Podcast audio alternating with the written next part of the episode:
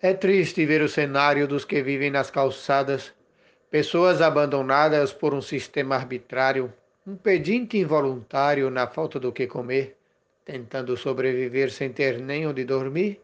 A fome obriga a pedir, a dor ensina a gemer. É de Ornaldo Souza, com mote do poeta Zilmar de Souza, para o Grupo Desafios Poéticos.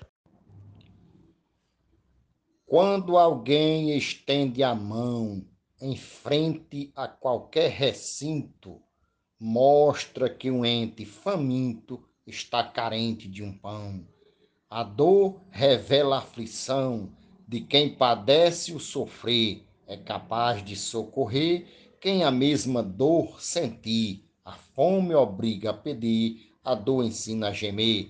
Mote Zilmar de Souza, estrofe Luiz Gonzaga Maia, Limoeiro do Norte, Ceará, para Desafios Poéticos. Para o Grupo Desafios Poéticos, eu, Adalberto Santos, escrevi no mote do poeta Zilmar de Souza, que diz: a fome obriga a pedir e a dor ensina a gemer.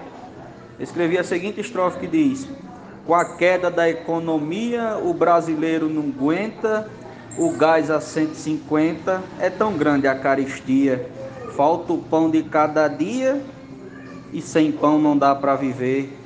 Sem nada para comer, não sei se vou resistir. A fome obriga a pedir e a dor ensina a gemer. Boa tarde e vamos fazer poesia. 2 itens disciplinar.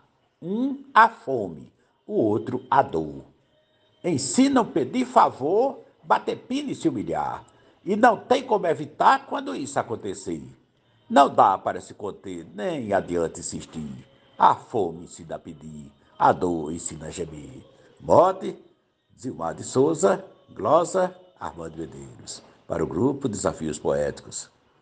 Nunca abra a boca e diga que de tal água não bebe, pois quando a gente percebe, a ocasião nos obriga.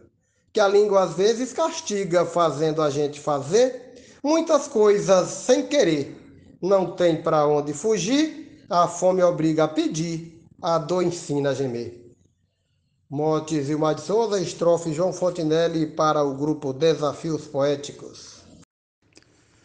Nesse mundo desigual, desumano e egoísta, de cunho capitalista, com gente comendo mal, chega a ser muito imoral e difícil compreender, uns ostentando o poder, outros sem o que engolir, a fome obriga a pedir, a dor ensina a gemer. Mote do poeta Zilmar de Souza, glosa de Cléber Duarte, para o Grupo Desafios Poéticos. Desde já, muito obrigado e um grande abraço a todos.